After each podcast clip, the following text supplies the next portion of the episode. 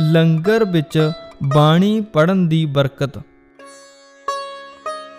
ਕਈ ਵਾਰ ਪ੍ਰੇਮੀ ਸੰਤ ਅਤਰ ਸਿੰਘ ਜੀ ਨੂੰ ਲੰਗਰ ਛਕਾਉਣ ਲਈ ਆਪਣੇ ਘਰਾਂ ਵਿੱਚ ਬੁਲਾਉਂਦੇ। ਉਹ ਸੰਤਾਂ ਅਤੇ ਹੋਰ 4-5 ਸੇਵਾਦਾਰਾਂ ਵਾਸਤੇ ਲੰਗਰ ਤਿਆਰ ਕਰ ਲੈਂਦੇ।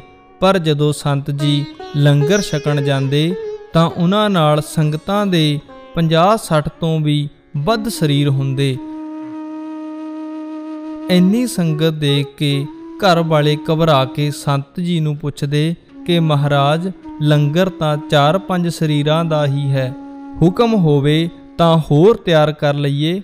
ਸੰਤ ਜੀ ਬਚਨ ਕਰਦੇ ਕਿ, ਭਾਈ, ਲੰਗਰ ਨੂੰ ਸਫੈਦ ਕੱਪੜੇ ਨਾਲ ਢੱਕ ਕੇ ਸਤਿਗੁਰੂ ਨਾਨਕ ਦੇਵ ਜੀ ਦੇ ਚਰਨਾਂ ਦਾ ਧਿਆਨ ਤਰਕੇ ਤਿਚਰ ਮੂਲ ਨਾ ਥੁੜੀ ਦੋ ਜਿਚਰ ਆਪ ਕਿਰਪਾਲ।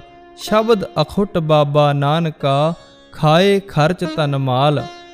ਦੇ ਸ਼ਬਦ ਦਾ ਪਾਠ ਕਰੀ ਜਾਓ ਅਤੇ ਬਿਨਾਂ ਦੇਖੇ ਅੰਦਰੋਂ ਲੰਗਰ ਕੱਢ ਕੇ ਵਰਤਾਈ ਜਾਓ। ਗੁਰੂ ਸਾਹਿਬ ਲੰਗਰ ਵਿੱਚ ਕਦੇ ਵੀ ਤੋਟ ਨਹੀਂ ਆਉਣ ਦੇਣਗੇ।